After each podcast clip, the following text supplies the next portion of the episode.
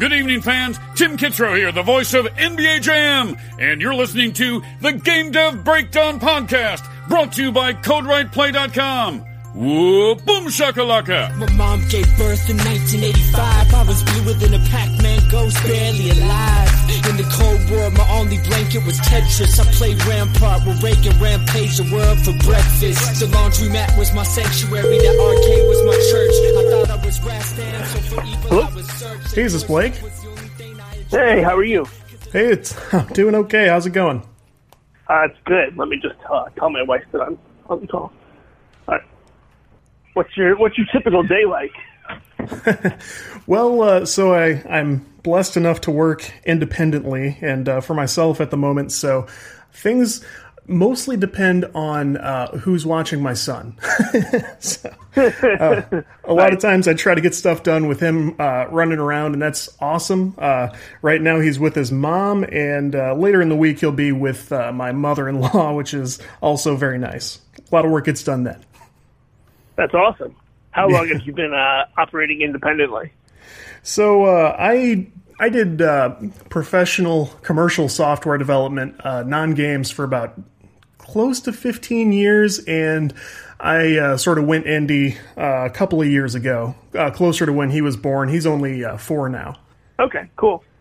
I would love to uh, get into a little bit about. I, I would like to get into sort of how you got to the place where you are, where you get to write these cool books and do all of this cool stuff. Definitely want to talk a little bit about each book and you know ideally what's what's in the future for you and, and where you want to go from here that sound good All right. Yeah, yeah. I mean, just ask whatever you want, and I'm happy to answer. so uh, first of all thanks for for doing this i know you're super slammed schedule wise No, it's my pleasure. Um, I appreciate it. And uh, i, I want to ask first of all what was your education and early career like i mean how how early did you know this was the kind of thing you wanted to do Ooh, the kind of thing I wanted to do, I knew pretty early. I would say that by the time I was in college, I went to school in uh, in Georgetown in Washington D.C. And, and I knew by my sophomore year that I wanted to be a writer, but I had no idea how to uh, you know do that professionally, how to monetize that, or even necessarily like what type of writing I wanted to do. I guess I should say at that point I wanted to write the Great American Novel, sure um, sort of thing. And then out of college at 22, I started working. You know, I, I got like a quote unquote day job, but it was a pretty intense day job. Working, I was working at Rockefeller Center trading commodities for Brazilian clients wow as a financial brokerage called Fimat, and then was later renamed New Edge. And so basically, one of the things I really liked about this job was that the market opened very early. This was before it went electronic, so it opened at like 7 o'clock. And then I would trade sugar, coffee, soybeans, and other soft commodity derivatives uh, for my clients up until 2.15. And then, uh, you know, usually by 3.30 I was out the door and I could focus on writing for the rest of the day. So that was what I did to support myself. And then I ended up doing that for um, seven and a half, like for eight years. And then all that while I was trying to figure out how to make a career writing. And at that point, throughout most of my 20s, I was focused on screenwriting. That seemed like the most feasible way to make a career out of writing. sure Um, and uh, and yeah, and I and I and I enjoyed it to an extent. You know, I definitely I definitely enjoyed it. I just definitely didn't enjoy it as much as the stuff I do now. But I worked with my uh, buddy Jonah Tulis, who I had gone to high school with, and uh, we actually we wrote a screenplay called The Flying Scissors, which was a 90 minute, or, you know, like a 90 page mockumentary about competitive rock paper scissors. And then we decided to produce this movie ourselves. In hindsight, I still don't know whether it was a great idea or a terrible idea, but I, I was wondering where the producing started yeah, so you know, I, I had this job when I was making you know, decent money. At that time, I was living at my grandmother's apartment in New York City because my grandfather had just passed away. So I was saving a lot of money, and I was saving that money for film school in my mind. And then uh, Jonah and I had written this script that I thought was pretty funny, and he said, "Let's produce it." And he had, you know, like I felt like I had more of the writing experience, and he had a lot more of the filmmaking experience. um, that ha- over the years since we still work together that sort of merged. But you know, like I never would have came up with the idea to produce it. And at first, I remember him saying like, "Oh, you know, we'll each put in a few thousand dollars," and I, and I thought, okay, that's fine. That won't really mess up my plans to try to go to film school. But as a lot of these things probably happened, it became a sort of a money pit, and uh, I ended up putting all my money, you know, like whatever, I forty or fifty thousand dollars, everything I'd saved over the first two years uh, for film school. I ended up putting that into this movie, and that, like I said, I don't know if it was a terrible idea or a great idea. It doesn't have a super happy ending, but obviously I learned a lot doing it. Um, and then that's really where the producing started. Yeah, if if if you didn't uh, envision yourself heading off to Hollywood forever, yeah, I, I, can understand why that would seem like a rough way to uh, lose your resources at that point. Yeah, exactly, and and and part of that too did you know I think it's unsurprising, but it bled into the project itself. You know, like I I still to this day think that that project was was pretty fun. You know, as silly as a it's a very silly idea, but at least we I think we did it pretty well. And uh, but for a while there, I sort of hated the project because it was a thing that you know I took all this money and took all this stress and we got rejected from every film festival we applied to. So it was like, you know, this very negative thing in our lives. But then after a couple of years, I do feel like uh, we were able to get some distance from it and actually try to look at it a little bit more objectively. And that was helpful because uh, what we decided was that there was a pretty fun movie here. It was not, you know, like The Godfather, but it was a good, silly movie. And uh, and I thought, oh, you know, who would like this? Probably college students. At that point, I wasn't too far out of college, so I contacted uh, Georgetown, like the committee that you know, put student activity committee and asked if they would have any interest in uh, screening the movie, and they did. And then I thought, oh, you know, other schools might be interested in this too. So I ended up contacting, I think, 500 schools, and I think 42 of them said yes. So we got a little college tour out of it, and that was probably the most important lesson that I learned out of it was just contacting people and getting used to being rejected. Yeah. Um, you know, because what is that like 458 people said no, but um, that was fine because 42 people said yes, and and I know that might sound like a silly thing, but I do think that was a big deal. Like I think a lot of people are afraid to put themselves out there, and I certainly was. I hated being told, I hated being rejected, um, but I got very okay with it as long as it was in the greater service of a project. So that Yeah. would end up serving me very well with my future book projects because uh, you know, trying to get people for interviews, especially when you have no track record, is not the easiest thing. But as long as I was getting some yeses, I didn't really care how many no's I got.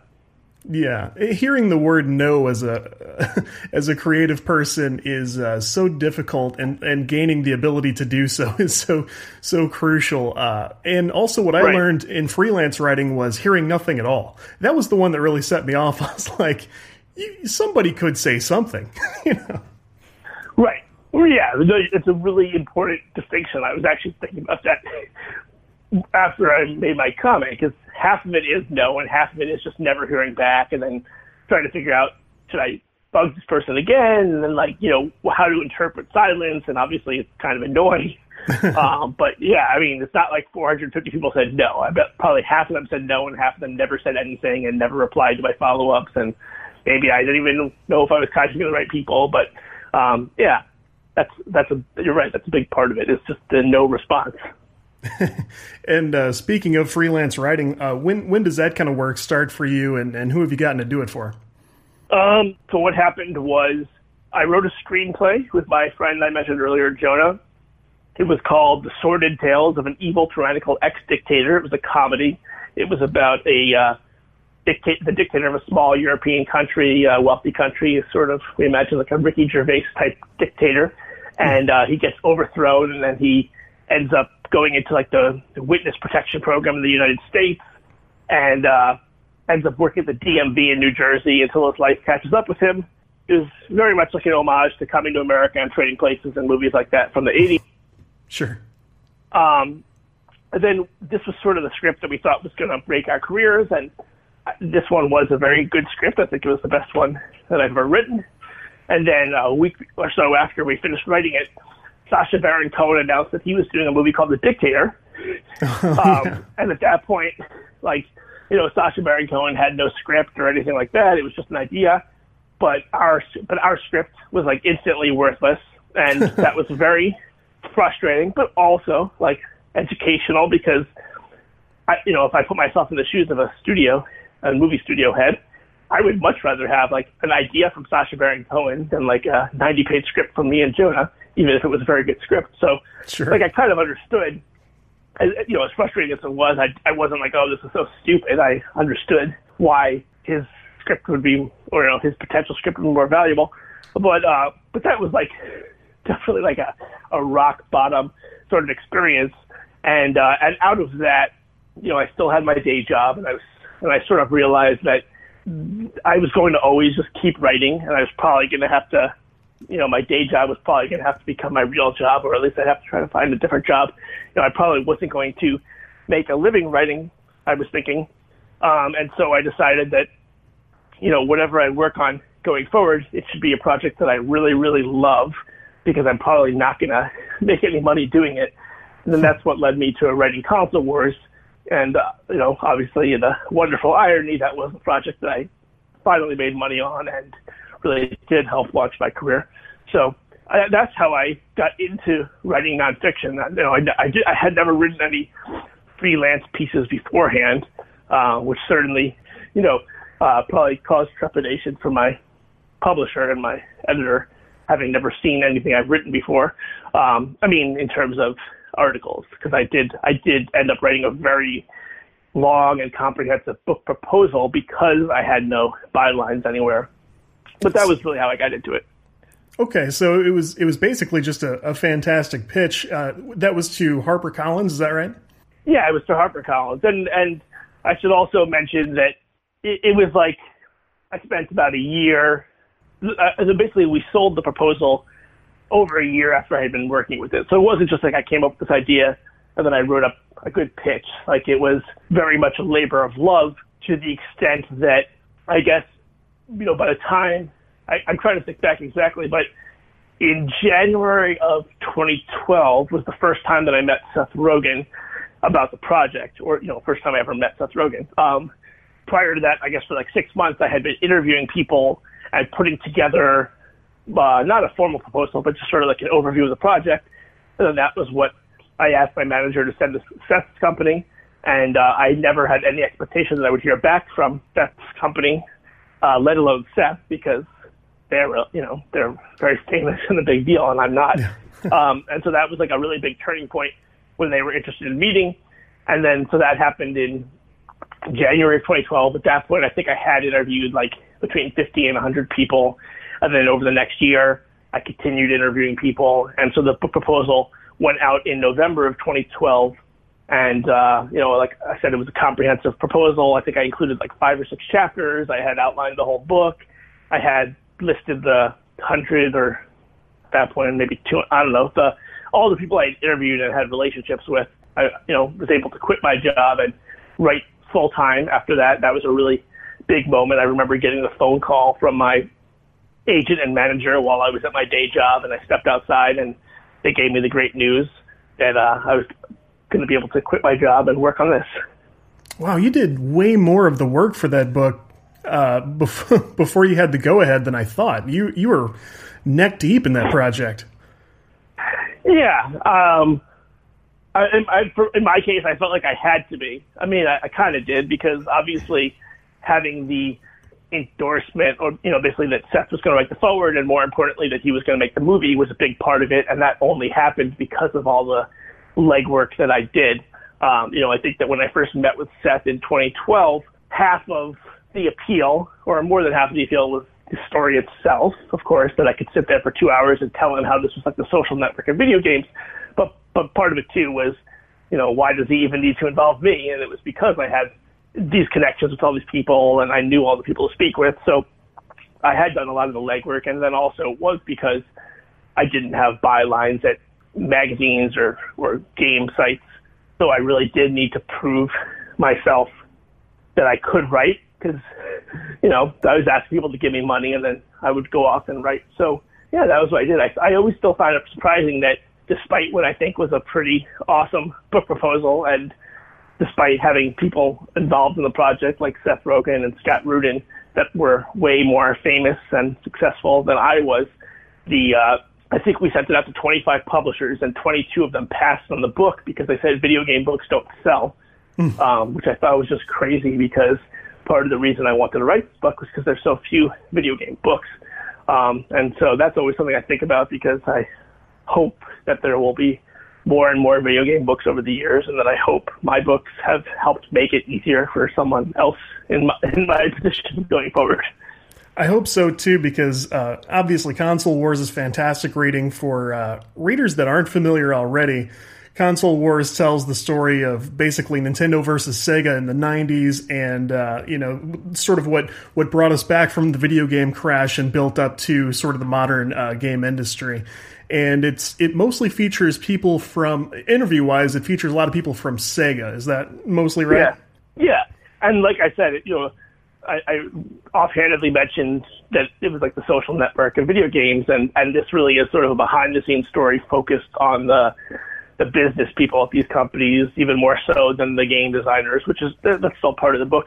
But but yeah, it's like the story of how Sega went from less than five percent of the market to surpassing Nintendo, which basically had a monopoly, and and it was um, more focused on Sega than on Nintendo, which initially maybe was not the plan, but that's where I thought the more interesting story was, and it was also very hard to get access to Nintendo people, so it kind of worked out nicely that I, I, had more access to Sega people, and that was to me the more dramatic story uh, because they were the underdogs. Having read the book, I, I, agree. It was such a fascinating thing because so many of us have heard a lot of the sort of a little bit of behind the scenes stuff from Nintendo. And given the choice, I think a lot of people would have said, I would kind of like to hear that Sega side. And it turned out the story behind that was uh, just as compelling as anybody could have hoped, and probably more so. And what I love is that these guys are largely still around Twitter and social media, and they still talk yeah. about this stuff like it's still going on, and they all love it.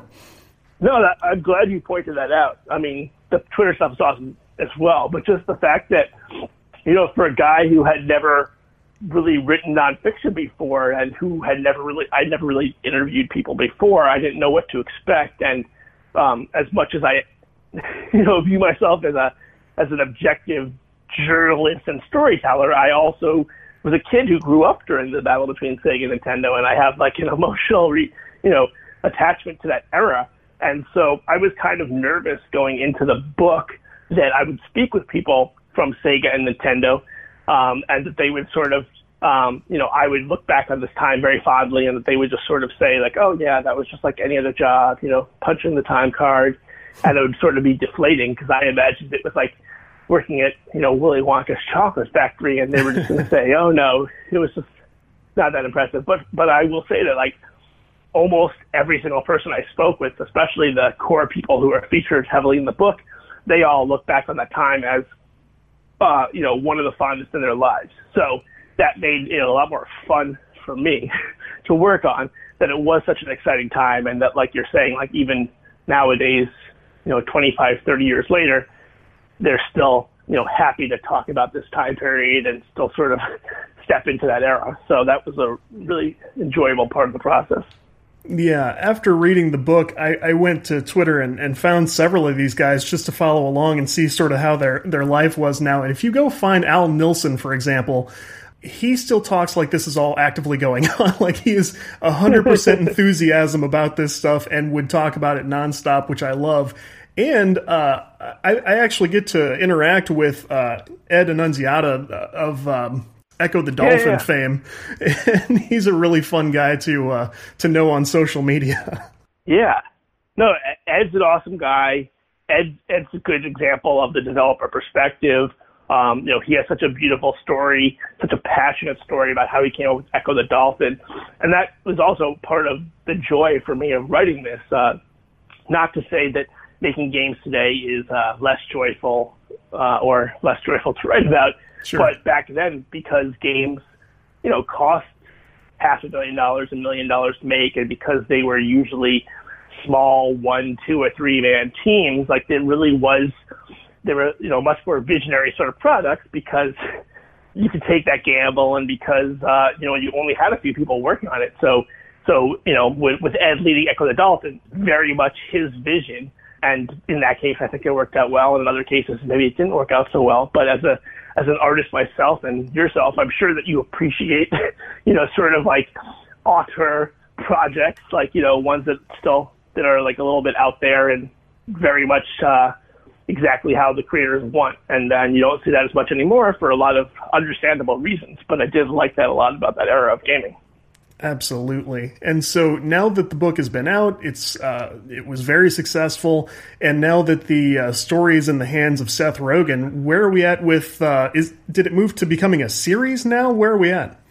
Oh yeah, it's a good question. So um, when I mentioned that Seth Rogen was involved back in 2012, what had happened was he had a deal with Sony, and we ended up um, selling the film rights to Sony to do uh, a movie and then over the years, uh, we decided that we thought it would be better as a television series. And uh, when the rights returned to me after the Sony deal, uh, and you know Seth still very much wanted to be involved and, doing it as a series, so we ended up uh, bringing it to Legendary Pictures, and we finished a deal with them last summer. And uh, right now we are in the process of you know, negotiating or I guess meeting with and then eventually negotiating with distributors to figure out, you know, where the, the show will be produced and aired. And we should know that uh, probably early this summer. And so we have a, a pilot script that was written by Mike Rizzolio, our writer, and he's awesome. It's uh, it's it's, it's kind of surreal to read a, a pilot script based on your book, and uh, and also again like from one artist to another. Like I'm sure you can understand how that'd be like a little bit weird because it's like you know my story, but it's also not even my story. It's a true story, and then it's got you know Mike's story. But I, I couldn't be happier with what he turned out, and I swear I'm not just saying that. Like it's really an amazing job. I feel like it has his voice, but it also has my voice in there too. Like and but more so, I just mean I feel like it captures, it authentically captures story, which I feel like I I did, or at least that was always my goal it's going to be so much fun to watch, especially for anybody who's read the book and sort of followed along uh, with your career. I, th- I, think that's going to be a really awesome uh, thing to see go live wherever it does. That's going to be cool. Thank you. So, at, at this point, uh, now when. When and how do you decide to go from here to tell the story of uh, basically the past and present of virtual reality? oh, what a decision that was! Uh, which I, which was I'm, we'll get into in a moment why it turned out very different than I expected, though I'm, I'm obviously very happy that I made that decision. Mm-hmm. um, so, okay, so the, so Console Wars came out in May of 2014, and uh, at that point, I distinctly remember having a conversation with my manager and saying that I thought it was pretty sad I would never write a book as good as Console Wars, and he said, "Oh no, you know, you'll keep getting better at writing," and I said, "Yes, but I never think I'm. I don't think I'm ever going to find a book." It's as culturally important, as interesting, and has so many larger than life characters, and such an intersection of technology and uh, pop culture and business and all these things. Sure. And I guess it will remain to be seen whether the new book, History of the Future, uh, you know, is considered among those ranks. I, I, I definitely think that the book turned out as as well as Console Wars. So, I, I, but uh, but so what happened was around that time uh, I guess initially I, th- I was planning to maybe write a book about electronic arts. Uh, oh, yeah. You know, the early years of EA especially was, were very fascinating to me, and also I'm a big sports gaming fan, so EA Sports was very fascinating to me. Um, I was also considering maybe writing a book about Rovio, the makers of Angry Birds, and uh, but then during during that time I ended up trying one of Oculus's DK1 headsets at the E3 trade show, and uh, and I was really just blown away by virtual reality and you know, it wasn't like I immediately thought, oh, I'm going to write a book about VR, but it made me very interested in VR. And uh, for any of the writing I do, I really do need to have um, very strong access to tell the kinds of stories that I want to tell. Sure. Because to me, um, you know, as is obvious from both of my books or anything I've written, I really just love character-driven stories. I always, I often talk about how everything I write, I want to make sure that my grandmother could enjoy. So I need to figure out a hook into the story beyond just the technology or beyond the content itself. And then learning about Palmer Luckey and the founding of Oculus and how he was this 19 year old kid back in 2012 and how he founded this company and then how less than two years later they sold to Facebook for $3 billion. Um, and then all that combined with my own personal passion for virtual reality um, really made for a good combination. But like I said, access access is usually important, and for me, it's critical. And so it took me like a year and a half to get the access I wanted from Oculus and Facebook, which started in February of 2016, one month before the launch of their first consumer product, the Oculus Rift. And so at that point, they were about to launch this product that they believed was going to change gaming forever. I think it. I think we can all agree it didn't. Not yet, though. Though their new headset, Oculus Quest, is awesome.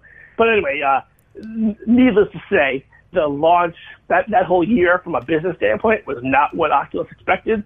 And then, from a personnel standpoint, it was definitely not what they expected. And uh, midway through my writing the book, uh, Palmer Luckey, the founder of Oculus, got fired, and so that turned into a whole other thing. So interesting in a lot of ways, this new book. But I think, you know, one of the most obvious was just the difference between writing a book about something that happened 20 years ago and a book about something that was happening as I was writing it. Uh, and of course, it turned out very different than I would have expected, but it was already just a challenge in general to keep up with the, you know, ongoing virtual reality news before any of that stuff happened. Right. And, and, uh, it's, it's funny because you you get so deep in your projects and that definitely comes out in your reading. I mean you were just right in there as if you had gone back in a time machine and captured what happened around you. Uh, thank so, you. and and so when i heard that basically you were in the middle of it when palmer Luckey did get dismissed i thought oh my god that must be that must be rocking his world as he works on this project because you know you you are in the middle of it and you have uh, I'm sure at that point you have access to all kinds of people, and uh, we're hearing about controversial stuff in the news a while back, and you're you're seeing it right in your right. face. So, I mean, how, how did you even get through that to finish the book at that point?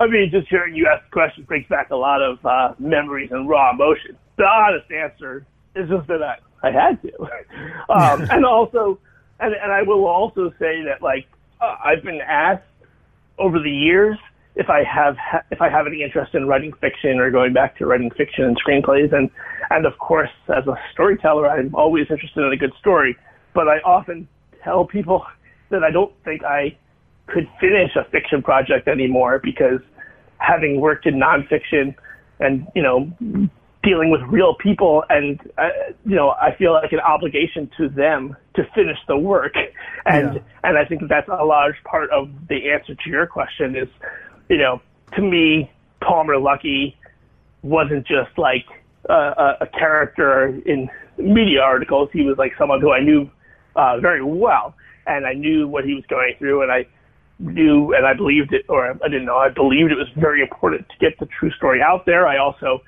saw the other side of what was being reported, you know, just for listeners to somewhat understand what we're talking about. So in September of 2016, September 22nd, 2016. This was like six months before, uh, sorry, this was like six weeks before the U.S. presidential election here. Uh, an article came out with the headline uh, talking about Palmer, and the headline was Facebook billionaire secretly funding Trump's meme machine.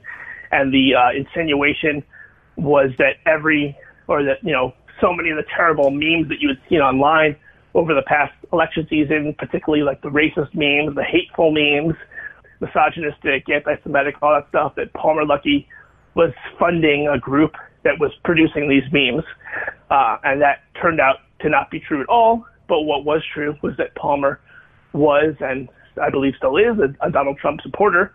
The story was misreported over and over over the course of 24 and 48 hours. And like you said, uh, you know, I had a front row seat to this.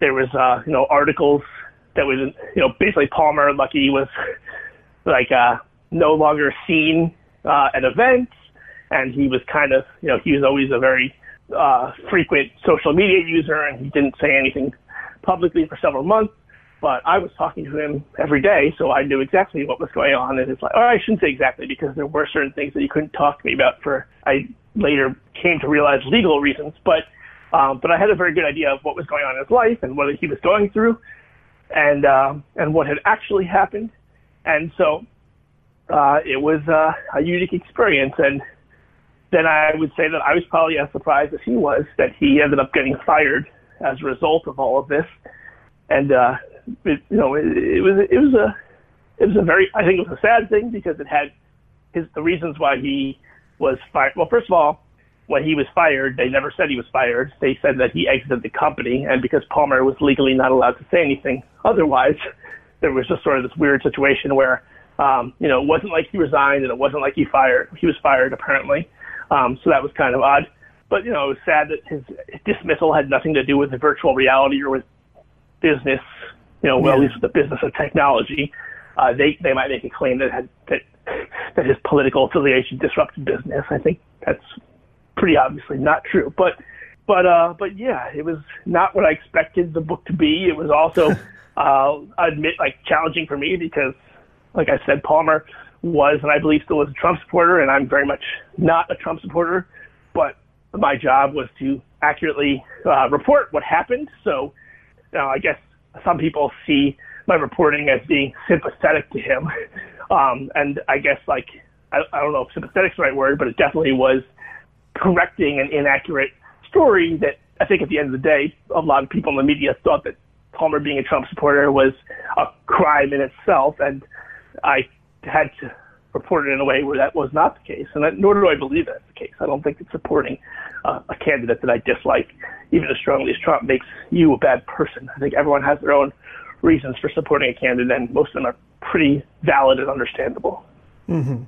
And what part of what makes this so interesting as a result is that the history of the future really starts with the story of Palmer Luckey almost since childhood and certainly his, his formative years. And so you you sort of get invested in his story just as a, a byproduct of reading the book and to see such a, a, fantastic technical story take off, and then to to be in the middle of this while he's basically dismissed over, like you said, the support of one candidate over another. Uh, certainly at a time when I don't think a lot of the nation really knew uh, as much about either candidate as we thought. Uh, certainly compared right. to now it's it's tough to see that happen, and it's also tough to see it as a result. What I would say seems as a result of Facebook acquiring Oculus.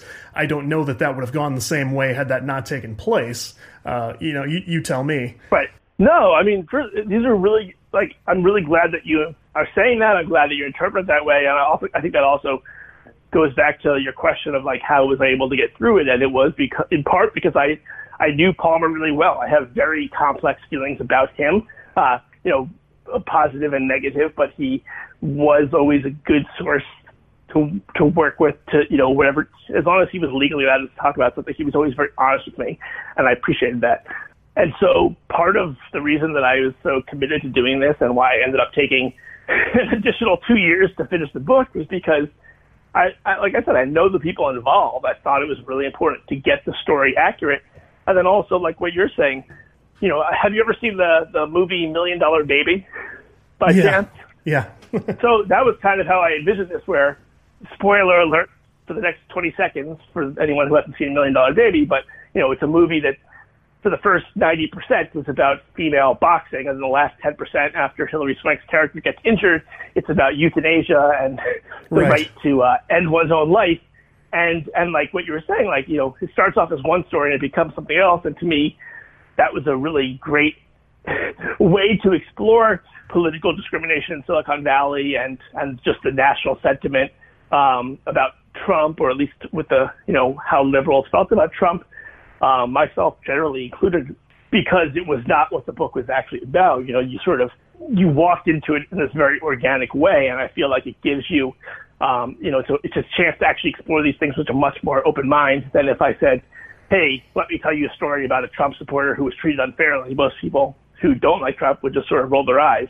Um, and I honestly probably would have done the same had I not reported on this book. But, you know, like you were saying, I, obviously the Facebook acquisition uh, did change things a lot.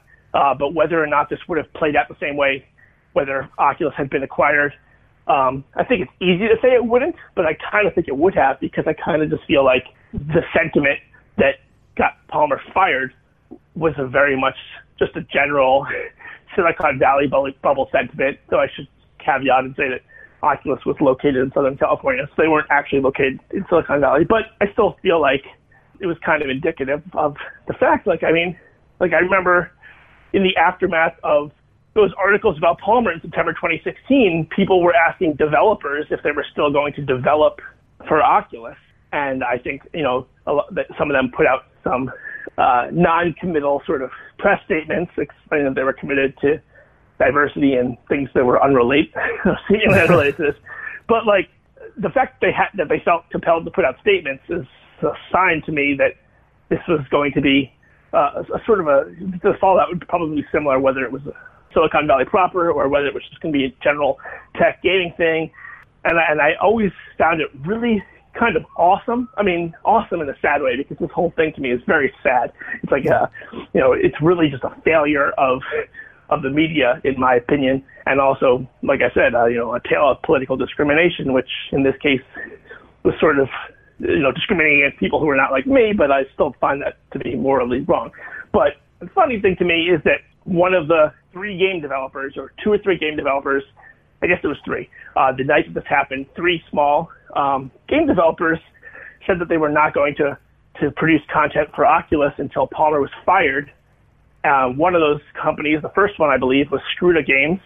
I'm not sure whether Screwta Games has ever ended up producing a game in virtual reality. I, I don't know if they made a game or not, but I really admired the fact that a week after this happened, they publicly um, reversed their position because they realized, as I as I did doing my research, that what was reported was not true. You know, they said that there was no memes and that it's, it looked like it was just one billboard. And I kind of just, I really admire that because, you know, I, to me, like that should be a commonplace thing. If you say, if, if you're wrong about something, you should admit it and, and change your mind.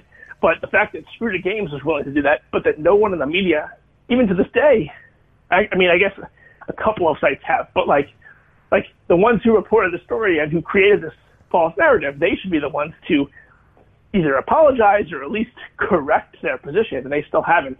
So I really admire this small indie developer for, you know, at least having the integrity to admit that they were wrong or that they had been misled. I, I think that's exactly the right uh, sentiment because like like you say, I, I, saw a lot of major outlets cover this stuff, and it, it seemed very different from what uh, I, I came away with uh, in interactions with you and, and looking at the material in the book. And as as a fairly independent person, and that's easier some days than others, but I certainly have this desire to see uh, basically the truth win out and let let people decide on issues based on what's actually happening, and they can't do that if no one's willing to tell the full story. And so I, I think that people like yourself at the forefront of this, albeit you know perhaps unintentionally, and uh, right. being willing to suspend your your own uh, natural instincts about an issue to make sure that we all hear everything that we need to hear. I, I, think that's crucial. And for that reason, I think you were the right person to be there at the right time. Uh, it, it, actually struck the same kind of chord with me that I, I felt when I heard uh, Joe Rogan talking to Tim Pool, for example, about the, the Twitter management. I don't know if you saw that whole thing recently, but uh, it seemed like it was a very similar thing. Tim Pool uh, claiming to be a, a long-standing liberal guy, uh, independent journalist, and and he's he run into his own problems with Twitter, and then Twitter saying like. Uh, we don't have a bias and we treat everyone the same and coming up with example after example of twitter not treating people the same and them going like either they're allowing something according to their own bias to happen and saying oh hey we don't get it right all the time or if someone brings up a, an opposing viewpoint, they go, no, that was targeted harassment and a clear violation of our terms. And it's just this very different narrative you can sort of flip on and off like a switch. But I, I think this is what we need these people uh, sort of clinging to objectivity and saying, here's what's actually going on. Now let's decide whether or not we want things to go this way. Yeah, I mean, I, I followed loosely with the Tim Pool stuff, and then I also saw that you know Jack Dorsey was on Joe's show a couple times. I think once with Tim there. So I'm not. I, I haven't listened to all the hours, but I'm somewhat familiar with the situation. It is like a five-hour show to your to your credit.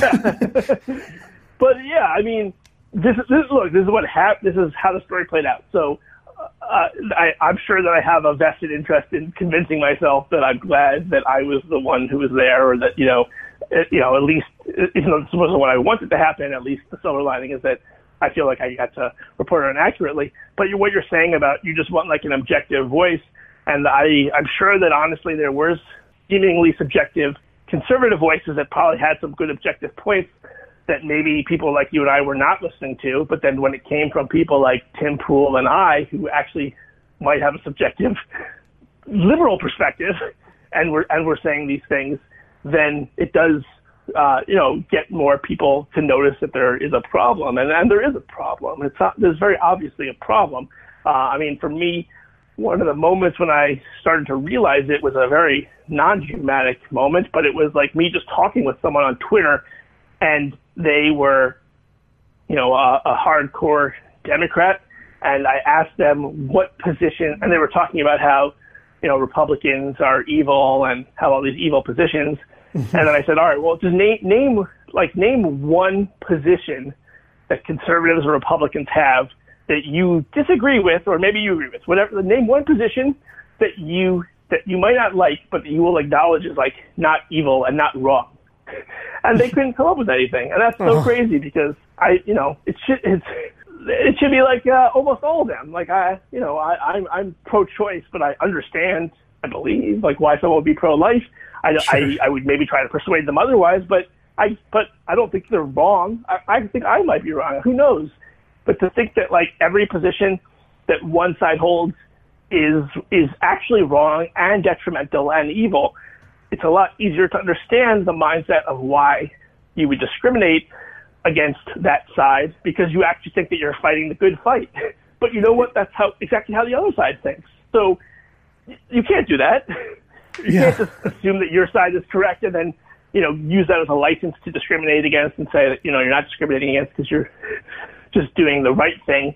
Um, so it's, it's a real problem. I, I actually, I'm not an expert on this, so this is like purely just anecdotal, but it does seem like Twitter actually handles it better than, than Facebook, in my opinion. Like, at least I, I admired that Jack went on Joe's show, even if he had a lawyer there and couldn't answer a ton of questions. But like, I feel like Twitter's trying to learn and trying to get better, whereas Facebook has um, clamped down in a way that I find really discouraging. I, I, think I would agree with that. Um, and and what stands out to me is that despite all of these, uh, this sort of hard hard turn your uh, experience went with writing this book, I still do think that the story of like the rise and prominence of VR was captured very well in the history of the future. and I and I, I know the right people are going to see that and get exactly what they want out of it, despite everything. And I, so I think mission accomplished. Um, what I what I think was certainly, and what I what I think was not too uh, something that helped was that when this book came out, I, if you look at media appearances by uh, Blake J. Harris, they look for console wars much different than they looked after the history of the future. I mean, everyone wanted to talk about console wars, and you'll have to correct me if I'm wrong, but it certainly looked like a lot of those people dropped out after the history of the future. Like I was able to find, I had no problem seeing your Fox News appearances, Fox News Business, uh, a lot of independent outlets, but you know, you weren't exactly on CNN. but uh, no, you're totally right. I mean, look, here, here's the simplest way to put it, and I, I genuinely believe I am, and I genuinely try to be very humble because, like, I spent the first half of this call talking about it. I spent, you know, my entire 20s trading commodities. So I look at everyday writing as like a gift, and I know how lucky I am, and and I know how much luck factored in. But but the fact is that Console Wars is the all-time best-selling video game book by far. It sold over 100,000 copies, translated into dozen languages or whatever.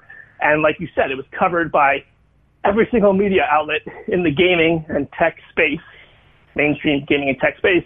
And the the new book, there has been literally zero reviews of the book anywhere, let alone you know not just tech and gaming, but there, there's not even like a Publishers Weekly or New York Times or anything.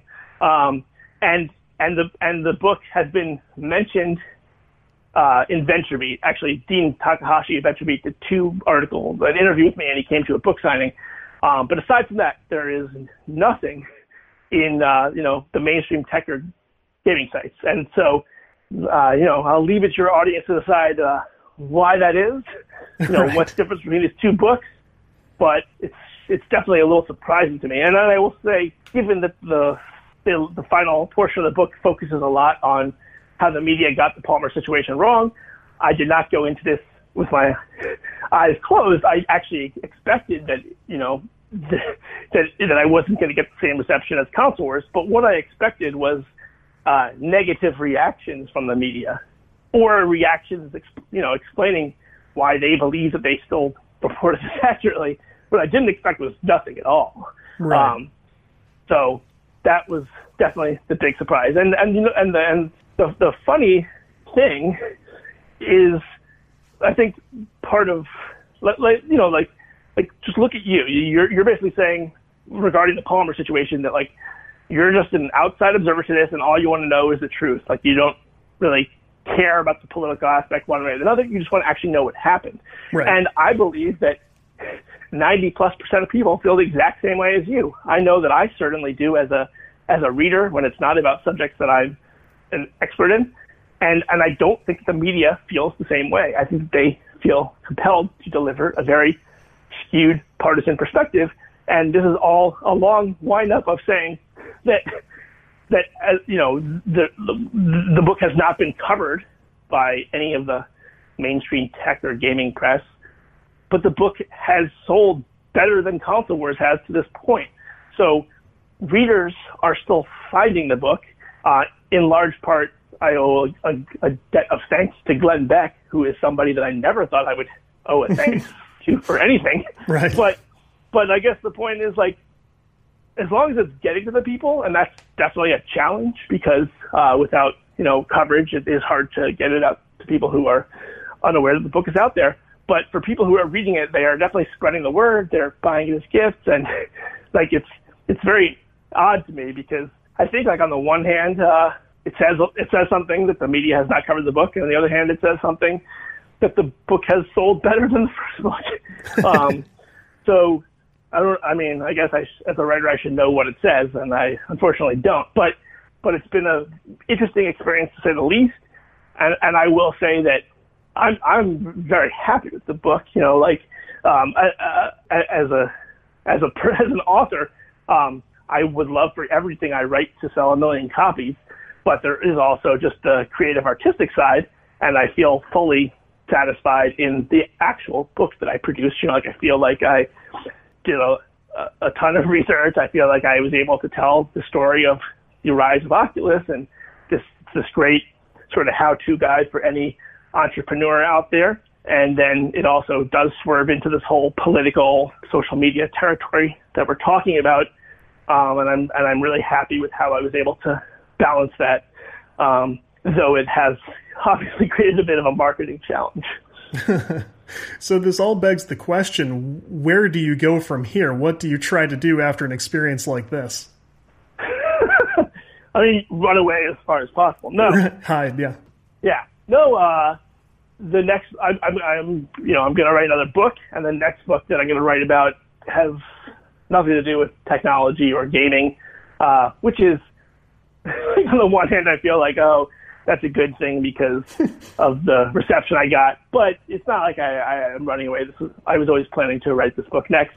Um, and like I said, it, it's really inspiring as an author that that readers are still finding and buying the book even without the media, the traditional media coverage.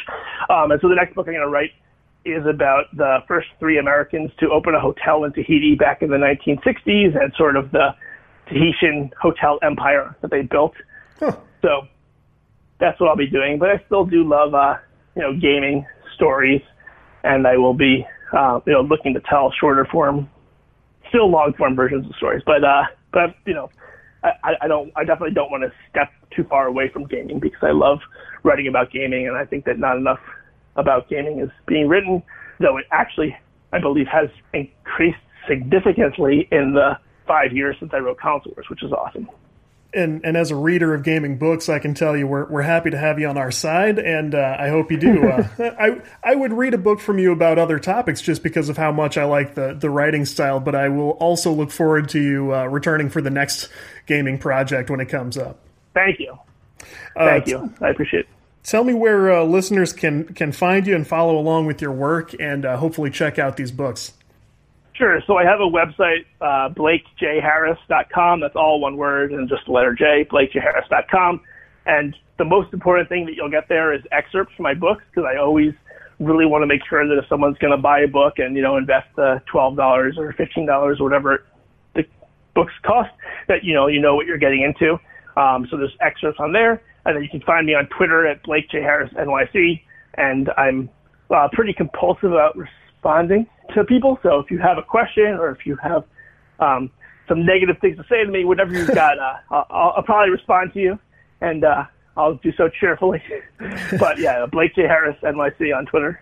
And uh, just for fun, go go on Blake's website and look at his uh, Tucker Carlson appearance, and uh, j- just for a laugh, uh, count the seconds that pass from the time he says he was a Clinton supporter to the end of the segment. I think it was about five.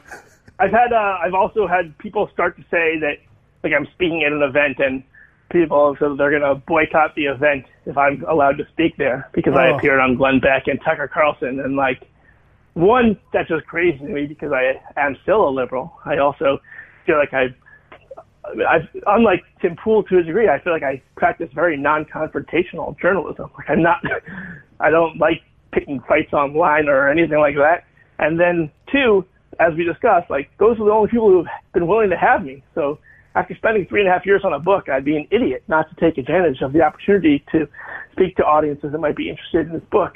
But uh, I guess we live in very polarizing times, and so I appreciate you having me on your show to have uh, an awesome conversation. Yeah, so I really appreciate it.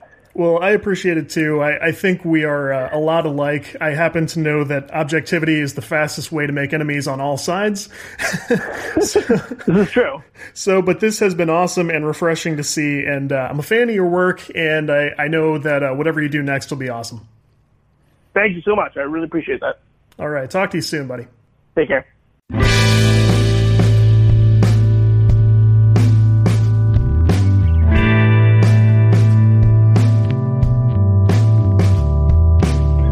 Hey, I want to thank Blake J. Harris again. I knew he was going to be awesome, and he did not disappoint. If you guys didn't know, this was the last show of season two. We will be back with season three in September. More interviews, more cool things. I will be uh, working on a book and a game during the summer. Uh, I hope you guys do some really cool projects too, and I hope you get in touch about what you're doing. I know I will be putting up all kinds of stuff uh, throughout those months that we're off. I'll be active at patreon.com slash codewriteplay, where we have a community of project-focused people who are learning things together, sharing ideas, and I'm uh, basically making myself available to those uh, patrons in any way that I can. We will be doing stuff on codewriteplay.com. You won't be hung out to dry if you're not in the Patreon group at all. Uh, everything makes it to Play eventually. I want to thank all of you for listening this season. I want to thank the people who helped made the show possible. Uh, Tim Kitzrow did an amazing job uh, recording our voiceovers for the intro while he was busy doing work for Rage 2, so that was incredible. Thank you to Time, Time Raps on SoundCloud. Your music's awesome. I love having it part of the show. Thank you again for that. Basically, everybody who's been along for this journey, I appreciate you guys so much. I wouldn't have it any other way. So please come back for season three. I'll be around. Uh, get in touch on Twitter, social media. Check out CodeWritePlay.com, and uh, let's let's look forward to cool things ahead. Thank you so much again. You guys take care. Talk to you soon.